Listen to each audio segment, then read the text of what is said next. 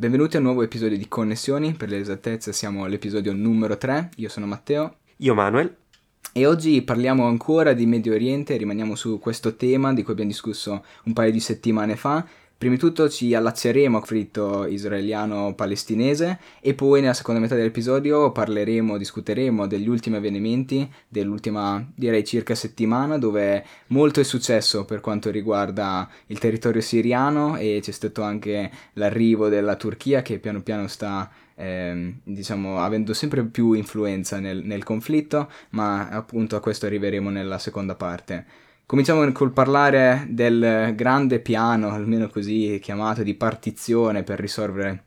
il problema eh, del conflitto tra eh, Israele e la Palestina, che è stato presentato, come ho detto nell'episodio precedente, da Netanyahu e Trump. E già sapevamo appunto allora, eh, Abbas, il presidente palestinese, aveva comunicato come diversi paesi musulmani, arabi, che comunque non avrebbero accettato eh, questo piano e comunque appunto si opponevano. E questa settimana, come possiamo dire, è arrivata la, la formalità perché c'è stato un incontro nel Consiglio di sicurezza a New York eh, dell'ONU dove Abbas si è recato insieme a altri, ehm, altri rappresentanti dei, dei rispettivi stati e appunto hanno discusso questo questa, questo piano dove appunto poi Abbas proprio tira fuori, tira fatto un cartellone stampato di, di, della mappa di partizione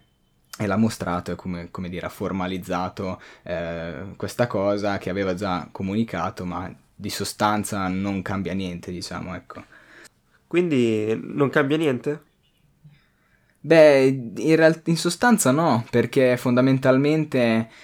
eh, il fatto è che le Nazioni Unite, quando si tratta di prendere decisioni eh, a livello internazionale, fa sempre molta fatica eh, perché prima di tutto ci vuole un consenso di tutti, eh, c'è il potere di veto, quindi basta un paese spesso che non aderisce e, e già no, non si può ripassare una soluzione. E appunto anche molti dei trattati eh, che sono stati scritti sotto le Nazioni Unite sono sempre molto vaghi, quindi tutto questo diciamo per dire che le Nazioni Unite hanno sempre avuto difficoltà nel diciamo prendere una decisione in tempi brevi.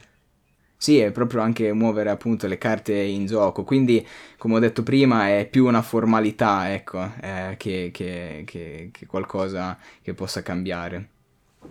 Bene, invece parlando quindi del Medio Oriente e della Siria, la notizia di oggi qual è? Beh, è molto interessante in effetti, eh, perché ci sono stati dei cambiamenti abbastanza importanti.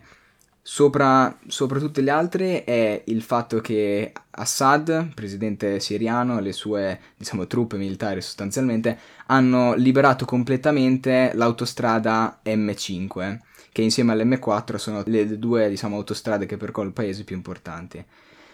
Perché dico l'M5 è una cosa molto diciamo rilevante? Perché prima di tutto è, è, l'autostrada più grande, parte dal nord del paese e arriva verso sud e soprattutto collega Damasco a, ad Aleppo, che sono due centri città molto importanti e non in questi anni, da quando c'è stata la guerra civile che è cominciata nel 2011, per la maggior parte non c'è stata connessione tra queste due città molto importanti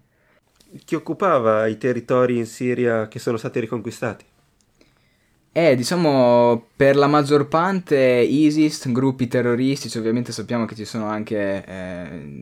gli Stati Uniti e, e altri paesi eh, internazionali, però principalmente l'obiettivo più grande è quello del liberare il paese siriano dai terroristi. E questo è un progetto che va avanti da anni, come dire progetto, è, come riprendersi la propria sovranità, come dire, e un passo alla volta diciamo che sembra che eh, stanno avendo successo, ecco, e l'M5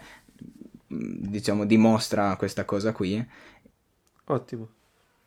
però ovviamente prima che possa entrare in funzione ecco ci, ci, sarà un po' di lavoro da fare perché dopo tanti anni di distruzione questa, questa autostrada deve essere eh, ricostruita sotto, in diverse parti e comunque deve anche me- essere messa in sicurezza. Comunque eh, una certa adesso non so bene quanto, quanto stanno pensando di farlo ma comunque eh, ci devono essere un, cioè, un tot di chilometri da una parte e dall'altra della strada che devono essere eh, protetti e così diciamo non si corre il rischio che possano eh, tornare sotto il possesso dei terroristi.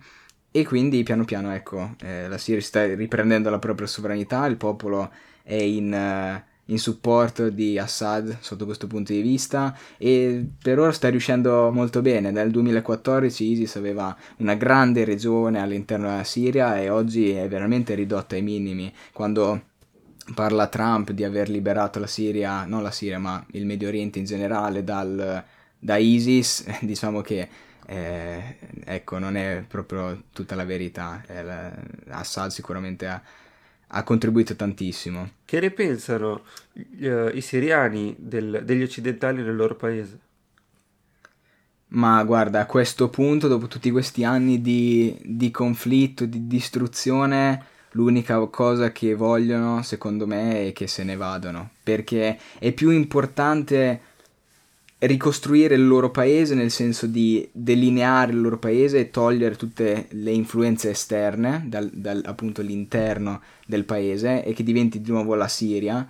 E anche gruppi di civili in Siria che comunque lanciavano rocce e urlavano contro le truppe americane e quindi diciamo sotto questi punti di vista li vogliono fuori perché comunque hanno causato tanti danni e come ho detto prima preferiscono ristabilire il loro paese sicuramente come penso eh, farebbe qualsiasi eh, civiltà, eh, piuttosto che finire preda di ter- gruppi terroristici e influenze estere eh, che potrebbero causare un altro Iraq, un'altra Libia, come dire. Continuando a parlare di influenze estere, non possiamo non notare la Turchia e la Russia sul territorio. Sì, esatto, poi nelle ultime settimane, diciamo nel mainstream, quando abbiamo sentito molto di Turchia, è stato quando le truppe americane sono uscite dalla regione nord-est della Siria, eh, che si chiama Rojava, e questo ovviamente era un pericolo per la Turchia che già ha visto tantissimi ehm, migranti venire dalla Siria per il fatto della guerra principalmente. E, mm, e come sappiamo la Turchia e la Siria comunque sono eh, direttamente confinanti e quindi la Turchia ha, ha interesse diciamo, nel sapere e, e, monetizzare cosa accade in Siria. Quindi, da, più specificamente a quello che mi hai chiesto, sì, la, la Turchia sta lentamente entrando nel territorio siriano, soprattutto intorno ad Idlib, e, e, le truppe stanno aumentando, ci sono già stati degli scontri tra le truppe siriane e turche e quindi non lo so, penso la vedo io come una nuova fase della guerra, è, è stata sempre molto interessante, all'inizio è cominciata come una rivolta contro il regime, poi si è trasformato in una guerra contro i terroristi, poi qualcuno diceva che era una guerra tra Russia e Stati Uniti, diciamo ci sono molti punti di vista e adesso stiamo entrando in una nuova fase dove gli Stati Uniti stanno magari uscendo un po' e la Turchia sta entrando per altri motivi parlavi di Idlib, guardando dalle cartine, è a 40 km da Aleppo, che è una città chiave del paese. Certo, sì, sì, sì, è di fianco anche appunto l'M5 di cui abbiamo parlato prima ed è anche è, è quello un punto strategico importante e al momento è contestato, però eh, la, la Siria piano piano è un punto sicuramente che dovrà cercare di liberare. Parlavamo quindi della Turchia che è intervenuta in Siria, ma che rapporti ha la Turchia con l'America e la Russia e il loro capo di Stato Erdogan sta cercando di far crescere la sua potenza nel bacino del Mediterraneo? Parliamone un po'. Sì, eh, la Turchia come, e soprattutto Erdogan è molto interessante perché è difficile categorizzare, diciamo, le proprie alleanze. Diciamo, la Turchia... Allora, partiamo dal fatto che la Turchia è, fa parte della Nato, quindi dovrebbe essere parte, diciamo, dell'alleanza israelo-americana. Però eh, l'anno scorso c'è stata una controversia eh, per quanto riguarda i rapporti americani-turchi perché anziché comprare eh, i, i, sistemi di difesa aerei americani la, la Turchia li ha comprati dalla Russia, si chiamano gli S-400, probabilmente perché era meglio, questo non lo so, eh, si può discutere, però comunque è una, mo- una mossa mo- molto strana, ecco, perché ovviamente stanno comprando da, dagli avversari. In più, adesso con questi ultimi eh, avvenimenti, la Turchia si sta schierando contro la Siria, che è fortemente alleata con la Russia, lo è stato in tutti questi anni del conflitto civile, e quindi la Turchia è veramente in una, diciamo, una situazione che è difficile da comprendere non, e non sappiamo bene come potrà evolversi da qui. Se ci sarà uno scontro più aperto tra Siria e Turchia, la Russia, per esempio, dove si schiererà?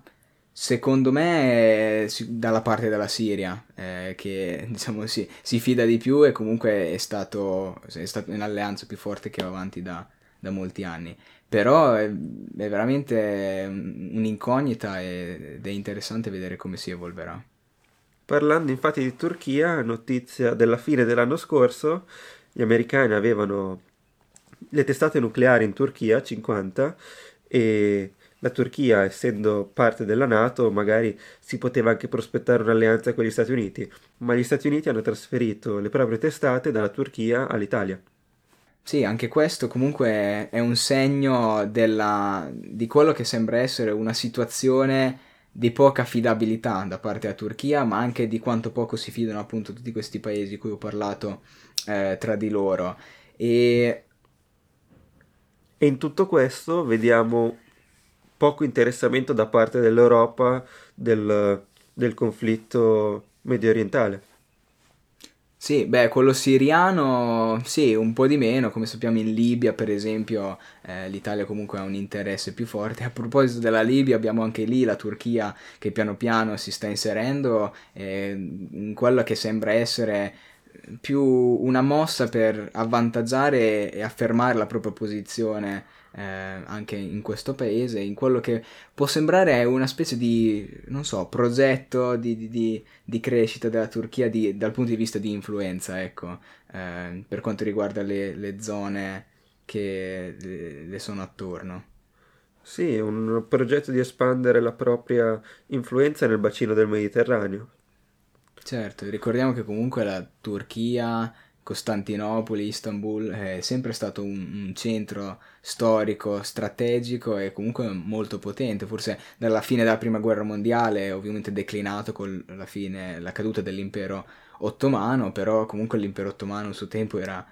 eh, diciamo grandissimo e prima di quello l'impero romano eh, aveva Costantinopoli come la capitale, quindi storicamente diciamo ci, ci, ci sembrerebbe indicare che la Turchia eh, ha sempre un ruolo importante, quindi staremo a vedere cosa, cosa succederà da qui in avanti.